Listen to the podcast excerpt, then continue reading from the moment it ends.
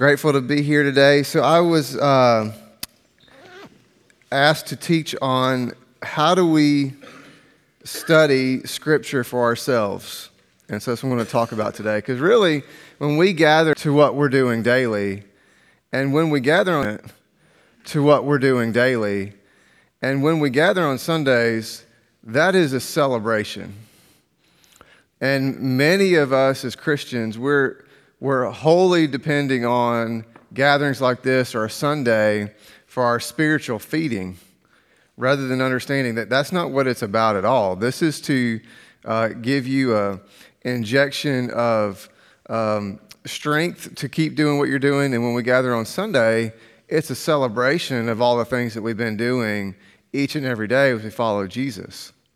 You know, if I only ate once or twice a week, I would be very, very malnutrition, uh, malnourished. All right, so we got to learn how to self feed. And so I'm going to give you some tools today on how do you read Scripture uh, and how do you self feed and study uh, and grow as a follower of Christ day in and day out.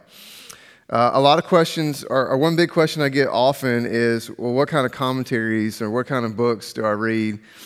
And I just want to suggest to you not which ones to read, but what do you look for when you read it. Number one is I want to encourage you to read and read often. Uh, read old books. Right? Like a lot of times we only read stuff that's written this year or the last couple of years. Read old books that have stood the test of time. You know, read things like I can give you some suggestions, like you know, the cost of discipleship by Dietrich Bonhoeffer, or um, you know, just old older books. I mean, that's not really even that old, but like you know, read things that are have stood the test of time. But when you look at any kind of commentary, I want to encourage you to not read it for that person's interpretation, because that's a human being who's most often, unless you're reading something uh, of one of the church fathers. They're usually a contemporary of us. So don't read for the interpretation, read for the, for the factual information that they are building on.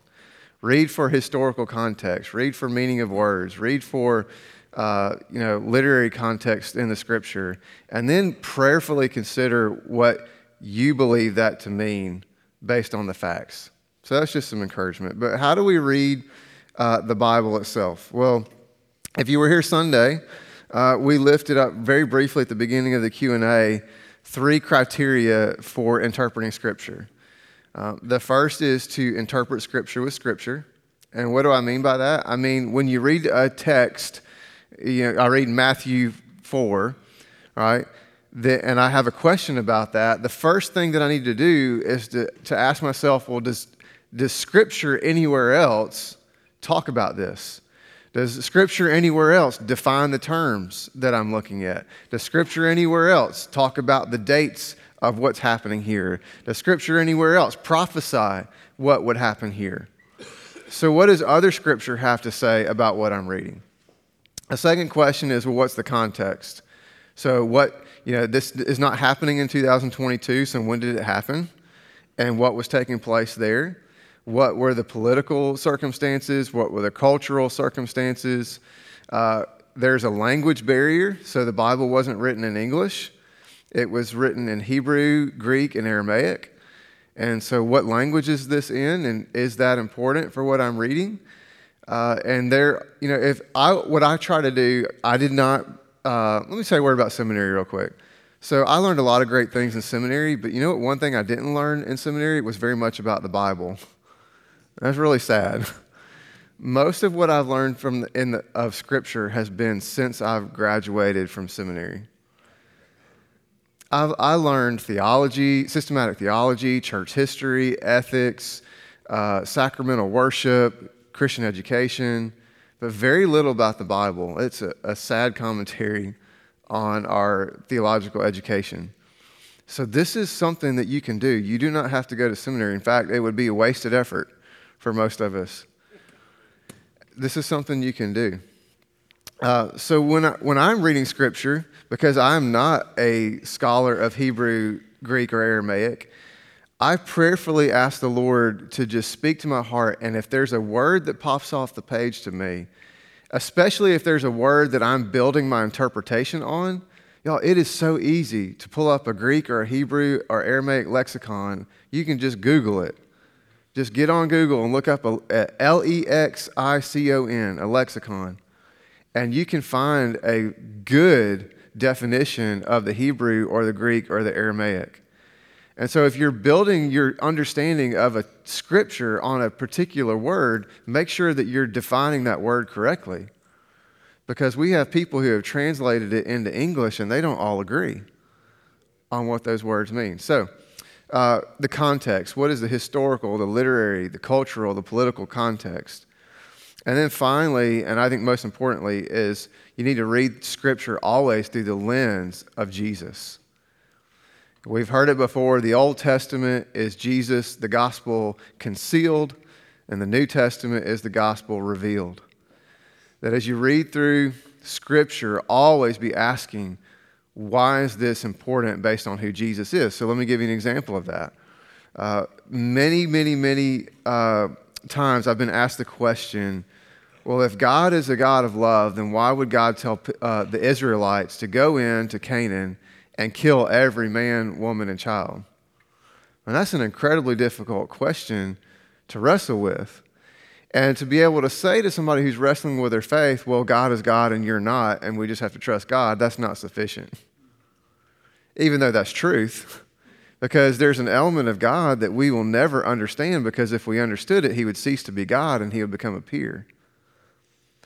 But that's not sufficient in that moment. And so you teach people to read Scripture through the lens of Christ to understand that the people that God was telling the Israelites to wipe out, number one, were uh, idolaters. They were people who were practicing pagan faith. They were sacrificing children. Uh, there were sexual practices of their worship that were te- detestable to God. And the Israelites were intermarrying with those people, and they were losing their cent- centrality of faith on God alone. But not only that, but we need to understand that Israel provided the bloodline through which the Messiah, the Christ, would come. And God knew as the people were intermarrying, that bloodline was being tainted, the bloodline through which the, the Savior of the world was to come. And so God was trying to create a, a pure bloodline, a pure culture, a, a platform through which the Christ would come, but also that when he came, there would be a, a, a religious uh, understanding of God, a, a faith understanding of God that would give context to who Jesus was and what he was doing. That's why Jesus came and he said, I did not come to abolish the law, but to fulfill it to the very letter. Because God had created a context for him to show up. And so always read through the lens of Christ. When we read scripture, as we're looking at those three questions, uh, what is uh, the, the context of it? uh, what, what does other scripture say about it, and what does uh, Jesus have to do about it, then you're going to go from there and you're always going to ask the basic questions of like journalism who, what, when, where, why, and how.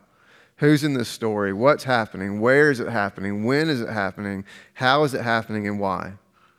And you're just going to break it down real simply, like you would any historical book or anything you would read, and ask yourself those questions and then run it through the lens of those three things. What does Scripture say about it? What's the context? Uh, and where is Jesus in it? So let me just give you a couple examples, and then we're going to go through an exercise together. Uh, one of the examples would be uh, Jesus on the cross. We've heard this many times. As he's dying, he's gone through uh, these. There's the seven last words of Christ, and he's gone through. Uh, the, that day began at 6 a.m. and it ended at 3 p.m which just happened to be the hours of preparation for Passover, meaning that was when the, the priest began to prepare the lambs for the Passover sacrifice. You know, that's reading in context. Uh, none of this was circumstance or accident. It wasn't just a, it happened by, you know, just randomness. Jesus was put on the cross as the priest began to prepare the, the Passover lambs. And it tells us that he gave up his life. He didn't just die, he gave up his life at the hour of the sacrifice as the priests were behind them in the temple, cutting the throats of the lambs Jesus gave up his life. And so we're, reading it in that context. And then there's this phrase where Jesus says, My God, my God, why have you forsaken me? And many through the years have struggled to understand what in the world is Jesus talking about. Now, certainly there's an element here where Jesus has taken sin upon himself, he's taken sin upon his body. Uh, there are a couple of different deaths that Jesus undergoes. Uh, before he entered physical death, he experienced spiritual death because he took sin upon his body, and there was this sense of isolation from his Father as he's crying out, My God, my God. And this preceded his physical death when he gave up his life, because understand, Jesus was not marred by sin before that moment. Had he not given up his life, he would not have died because he was not under the curse of sin. And so he's experiencing this spiritual death, but it's not just that he's separated from God, there's something more. And it comes from Psalm 22. This is where you read scripture with scripture. Psalm 22, verse 1 My God, my God, why have you abandoned me? In other words, Jesus was quoting Scripture. Not only was he quoting Scripture, he was quoting the first verse of a song. Now, if I were to sing, start singing, and I won't, I'll spare you.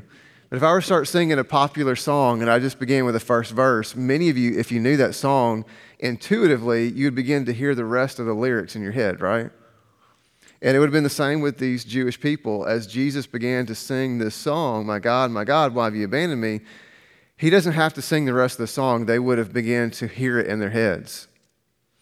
And so he goes through, and I want you to hear the last few verses of Psalm 22 that Jesus sang because uh, it's a very harsh psalm as you begin to read through it, but there's a significant shift at the end. So let me start in verse 25 or 24. For he has not ignored or belittled the suffering of the needy. He's talking about God the Father. He has not turned his back on them, but has listened to their cries for help. I will praise you in the great assembly. I will fulfill my vows in the presence of those who worship you. The poor will eat and be satisfied. All who seek the Lord will praise him. Their hearts will rejoice with everlasting joy. The whole earth will acknowledge the Lord and return to him. All the families of the nations will bow down before him, for royal power belongs to the Lord. He rules all the nations. Let the rich of the earth feast and worship. Bow before him, all who are mortal, all whose, whose lives will end in, as dust. Our children will also serve him. Future generations will hear about the wonders of the Lord. His righteous acts will be told to those not yet born. They will hear about everything he has done. See, Jesus was not just crying out in despair because he felt like God had turned his back on him. He was using Scripture to interpret the events that he was experiencing. Yes, he felt separated from God, but he also had an understanding of what was happening would set the stage for future generations to know the Lord, that you and I are here because of what he was willing to do. And this is how you, you see how it changes when you interpret Scripture with Scripture. Another example, you look in the, the Gospels, and you, you encounter very early on this guy named John the Baptist.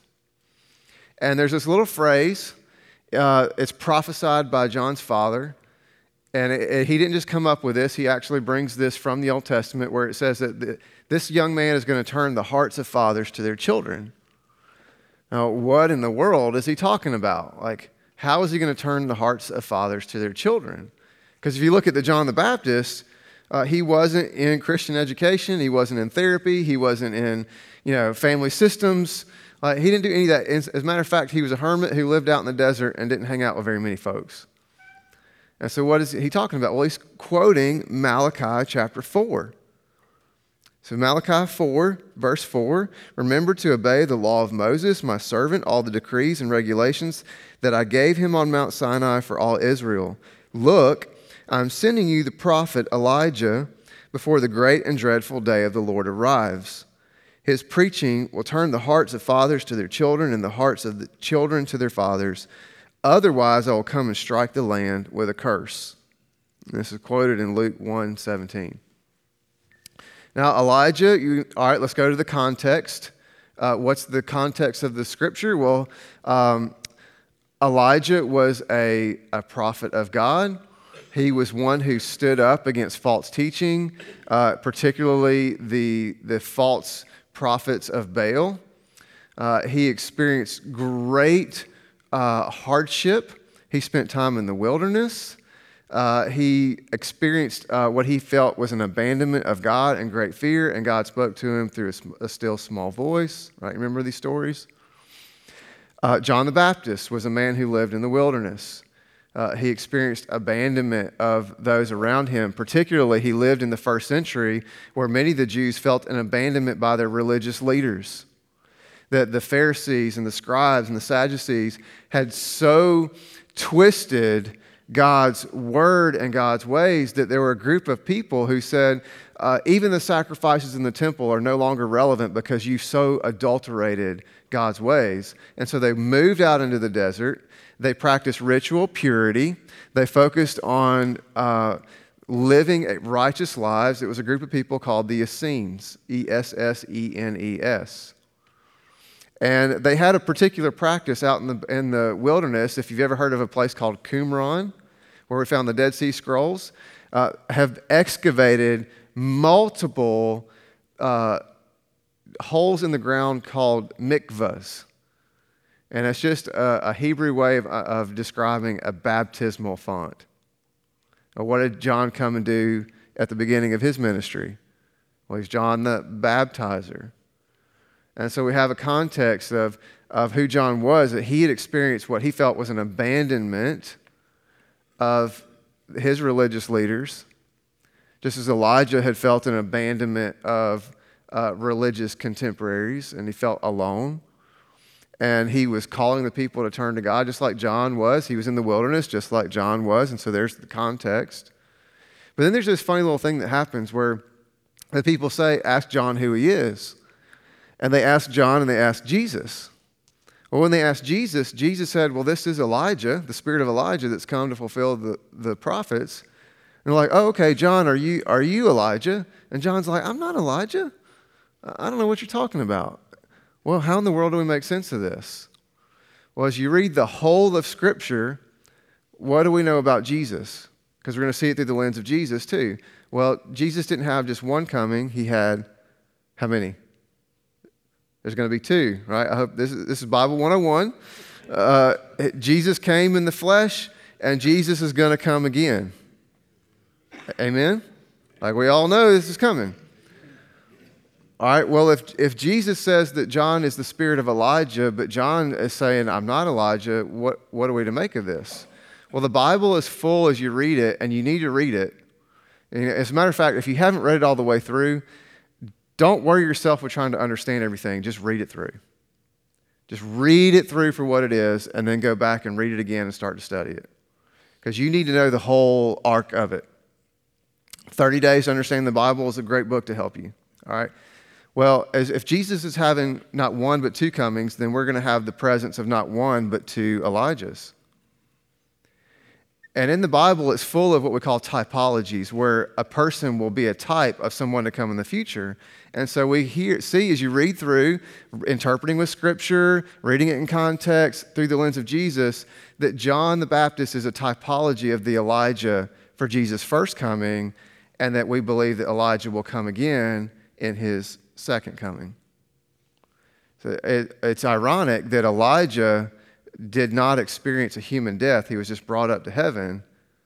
Uh, the only other person in the Bible that we see that with is a guy named Enoch in the old uh, Genesis. And so it could be that Elijah makes a second appearance because he's never yet experienced death. You see how we read it through this lens. So let's just kind of practice what this would look like. So, Matthew chapter 4 is where we're going to land. I know we got to move quickly here.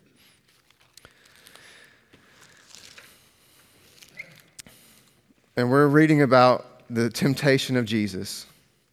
All right, then Jesus was led by the Spirit into the wilderness to be tempted by the devil. After fasting 40 days and 40 nights, he was hungry. The tempter, who that's the devil. So if I were to do a word study, the word Satan comes from the word the word hasatan, which means accuser. Okay? So this accuser, the tempter, came to him and said, If you are the Son of God, tell these stones to become bread. So let's stop just right there for a second. If we're reading scripture with scripture, uh, where have we heard this kind of language before? In Genesis 3. All right, where have we heard somebody question God's ways? Right at the beginning, Genesis 3. And it just so happens to be the same character, uh, Hasatan, the accuser. So he's, he doesn't, he's not very creative. He, he's kind of a one trick pony.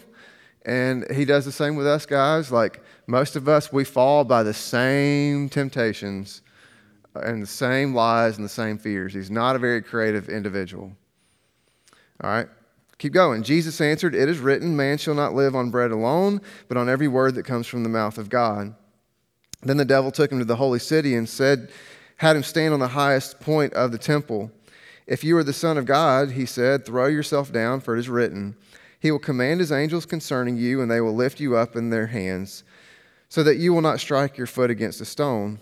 Jesus answered him, It is also written, Do not put the Lord your God to the test. Again, the devil took him to a very high mountain and showed him all the kingdoms of the world and their splendor. All this I will give you, he said, if you will bow down and worship me. And Jesus said to him, Away from me, Satan, for it is written, Worship the Lord your God and serve him only. Then the devil left him and angels came and attended him. All right, so we can stop there. So let's start with our questions. Who is in the story? Jesus and Satan. All right, so we've got two people here in the story that we need to pay attention to. We've got Jesus, who is the Messiah, the Son of God, God in the flesh, who's come to save the world, who has a very specific purpose.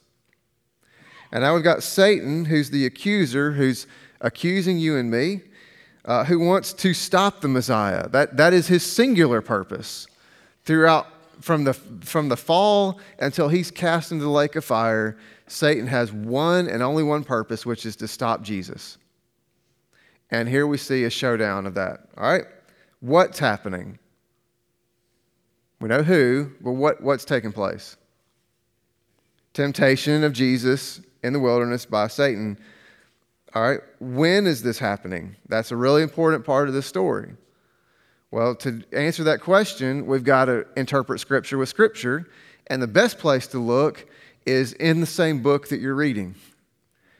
So you start with right where you are. So, what happens right before this? Jesus is baptized, and God says to Jesus, This is my beloved Son. And there's a, a statement of identity. The only other time this appears is at the Transfiguration, which ironically is a bookend of Jesus' ministry. So to start his ministry, uh, Jesus, God says to Jesus, You are my son. To end his ministry, God says to James, uh, James, John, and Peter, This is my son, listen to him. A statement of identity. This also, it's interesting that these two statements precede the two most difficult moments of Jesus' life the temptation, and the passion. All right? So, when is it happening? At the onset of his ministry. Because right after this, if you keep reading, interpret Scripture with Scripture, immediately after this, Jesus starts collecting disciples and then starts teaching about the kingdom of God. So, this is the onset of his ministry. Where? In the wilderness. That's also important, we're going to discover. And then why? Because Satan wants to disqualify Jesus from doing what God's called him to do. All right, so then if we run this through, interpret Scripture with Scripture, well, what does Jesus answer the Hasatan, the accuser, with each and every one of these three temptations? Scripture. Well, it'd be really helpful if I know that there's Scripture being quoted to go find that Scripture. And it just so happens that Jesus is quoting from the book of Deuteronomy. If you go look, Maybe you just have a good study Bible, it probably tells you on the side where that scripture comes from. And what specifically is happening in the book of Deuteronomy is that the Israelites are in the wilderness. Oh my goodness, where's Jesus at? He's in the wilderness. And it just so happens that the Israelites are in between slavery and the promised land. Oh my goodness, where's Jesus at? He's in between us being in slavery to sin and Him initiating the new kingdom. And it just so happens that the Israelites are being tempted by Satan in the wilderness to question God's goodness and provision. And all through the wilderness, they start grumbling, oh, where do we go back? And we want meat and all this kind of stuff. Well, oh my goodness, here's Jesus is in the wilderness, in between, also being tempted by Satan. And so Jesus knew the best place to answer Satan is to go to the, the scriptures and, and look at the same experience that I'm walking through. And that's exactly what he did. And he answers him and he shows us, he gives us a map of what we do when we're facing temptation. Right? When we're facing lies or deception or temptation, we answer it with Scripture. And we know that even though not every single question is mapped out in Scripture, our life experience is mirrored in Scripture. And when you're going through a difficult time or a temptation or a struggle or a question, your life has been mirrored already in God's story. And if you know it, that's why it's important to just read it through before you get fixated on trying to break it down. Just read the story, as you'll find yourself in the story and you'll know, begin to know where to go. And Jesus maps that out for us and teaches us to trust. All right, well, what about the context? Well, the context is that Jesus is about to begin his ministry and uh, he's just been baptized. And now we need to understand it says that the Spirit, the Holy Spirit, is the one who leads him. A lot of us, we can think that like he's been um, ambushed by Satan, and that is not the, case at all. This was a divine appointment that Jesus had with Satan. And Jesus made the appointment, not Satan. God the Father by the power of the Holy Spirit, sent Jesus out into the wilderness on purpose for this very encounter. Satan thinks it's because he's going to have an opportunity to disqualify Jesus. God knows that this is Jesus' initiation, which, by the way, is what a baptism is. You're dying to your old life, you're being brought into new life, and immediately initiated into the church for God's purposes for your mission.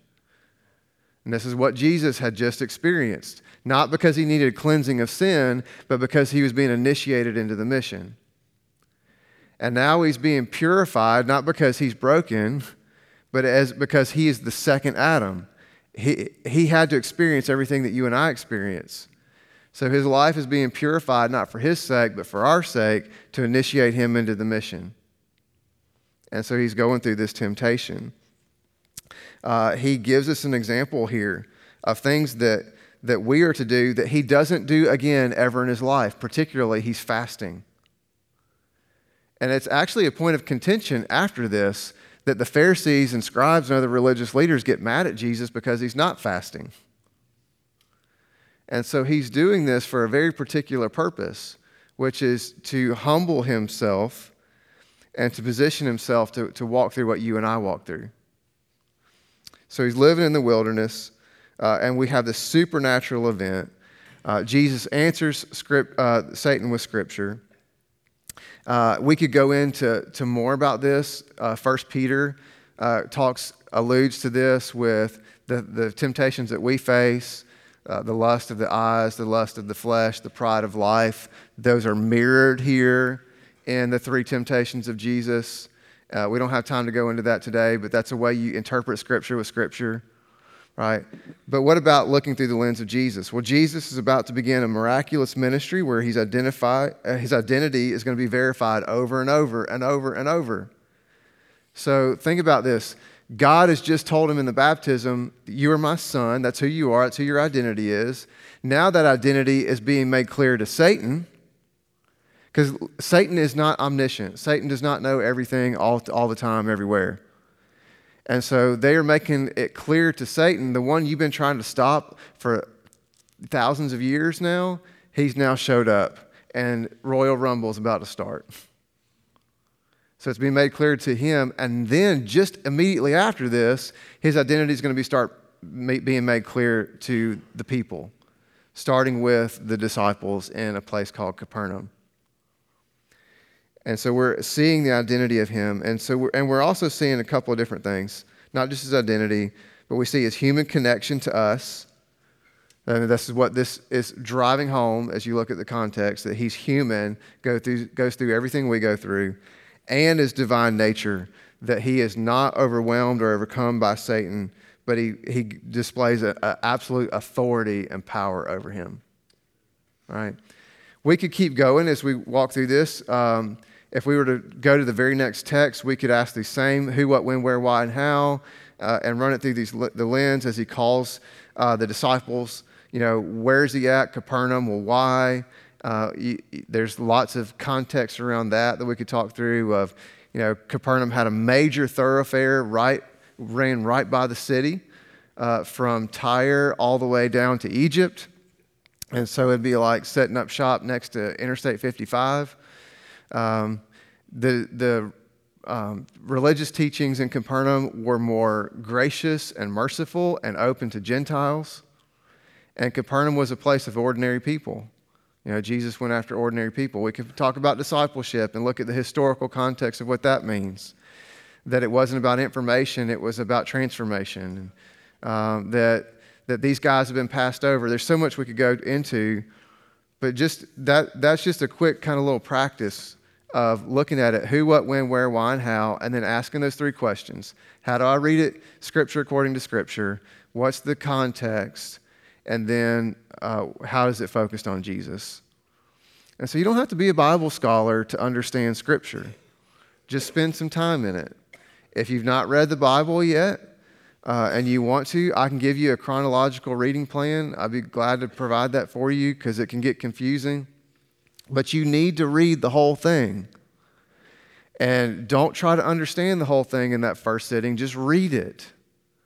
And then go back and begin to break it down and study it. Ask questions. As you look at commentaries, make sure you're very careful because there's some junk out there.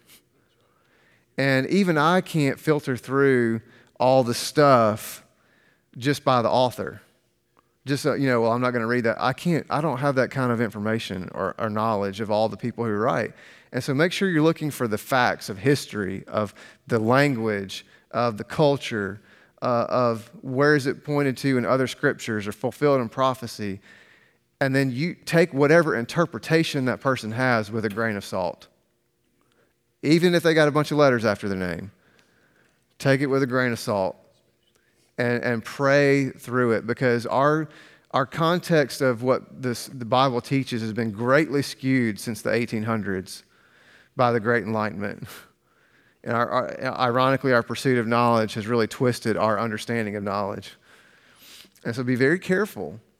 Read old books, read often, and most importantly, just pray. I have a little prayer that I lift up every time I open my Bible Lord, give me eyes to see what you're doing, give me ears to hear what you're saying, and give me a heart to understand. That, that's straight out of Isaiah. You know, God said that there be people who have eyes but they do not see, ears but they do not hear, and hearts of stone that they do not understand. Lord, don't let that be us. All right? Give us eyes to see, ears to hear, and hearts to understand. Give us a clear understanding of what you're teaching us in your word.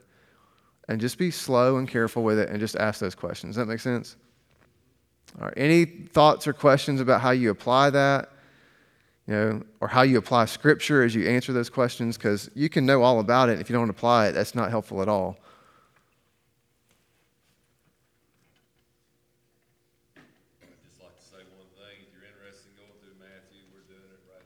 Okay. Up in this classroom at 8.15, 8.30, so uh. Yeah, 8.15 every Sunday morning, yep. right up here. Yeah. Going through Matthew. Anything else? And I, one other thing, Jonathan, I know this, this next worship or this sermon series, Knowing God, there's a great book out from uh, J.I. Packer called Knowing God. Mm-hmm. So uh, if you're captivated by reading, it's a good read. Uh, uh yep. Yeah, I recommend that. That's a that's a amazing, amazing book. Short chapters. Yeah. Pictures. Hey Jonathan. Yeah. One other thing the church does, I don't know if you're aware, but we have a, a program where groups of people get together and read through the Bible over a course of about two years. They mm-hmm. meet once a week as a small group and they read a couple chapters and they get together on a weekly basis and talk about it and what did they see in it. So that's a great program. I'm in that program right now, and it's a great program. Yep. If you're interested in that, uh, Ben can tell you more about our discipleship groups that do that. So, yeah. I just want to say that how, right on point you are, at the church where I'm pastor, it's hundred and fifty-seven years old. And most of the people that is in the congregation are elderly, but they're all educators and educated. PhDs and all of that, so I'm humbled to even be present. But they always want to read some external book. They always want to read a book. And so, in our Bible study, we, that's what we do, we study the Bible. And so you can't, the emphasis on reading the Word of God first, before you start getting somebody else's opinion, get God's Because, You know, the Bible tells us that all scripture is given by the inspiration of God, that's already written. Yep. And, and we need to really, if we don't do Bible study, we need to study the Bible. Not somebody's interpretation, not somebody else's view on it. Right. God's. We need to have that first. That's, that should be our foundation. Right. So I appreciate you saying that and emphasizing that, that's one of the problems I'm facing at that congregation right now. Yeah. They want to read everybody else's writing. They want to quote who the major, anyway. Yep. Right. And just start with what it says and, and wrestle with that because a lot of the commentaries are trying to explain away what God's word says instead of just wrestling with what it actually says.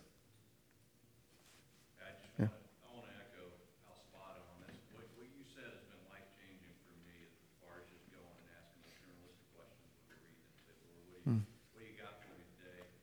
And, uh, one of the life changing things that happened in my life is when somebody told me to ask the question, what can I do different because of what you just told me? Mm-hmm. and take that and let it trans, not just educate, but transform us in that next twenty-four hours. What, what are you saying to me, or what can I do? How can I build my house on the solid rock instead of on the, uh, on the sand? Uh, and that totally, totally changed my life when you started asking those first questions, what message you got for me, and then what can I do because of what you just told me? Yeah. You, you hit the nail on the head, that we gotta get back to God's word. It's- It's living, it's active, and He speaks to us and highlights things metaphorically for us to do each day. So I'm glad Thank you. Well, I want to leave you with a couple of resources. I'm a big podcast guy. I don't know if you like to listen to audiobooks or podcasts when you're working out or in the car. Uh, I, I do. I've gotten to where I don't want to waste that time. Um, so, two podcasts I want to give you. Uh, one is called the Caldwell Commentaries podcast, and it's an older lady, and you just got to deal with her annoying voice. Um, but it is very, very good uh, biblical teaching, and very. It's a lot of it's focused on the typologies of Scripture.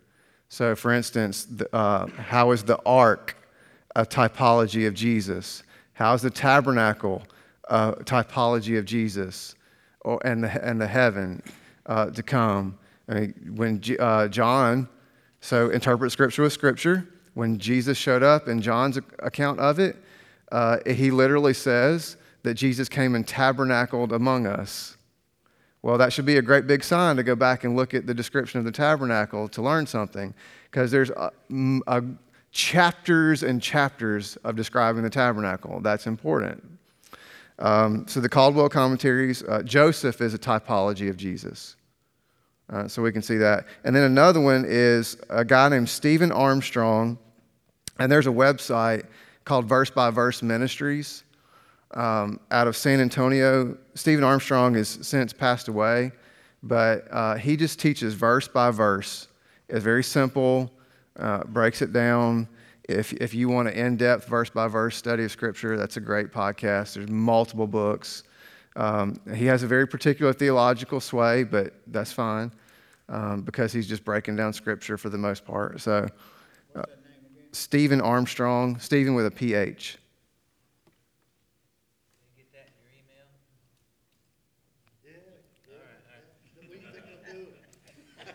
email? Um, all right. Well, thank you guys. I hope you know that this is this is doable.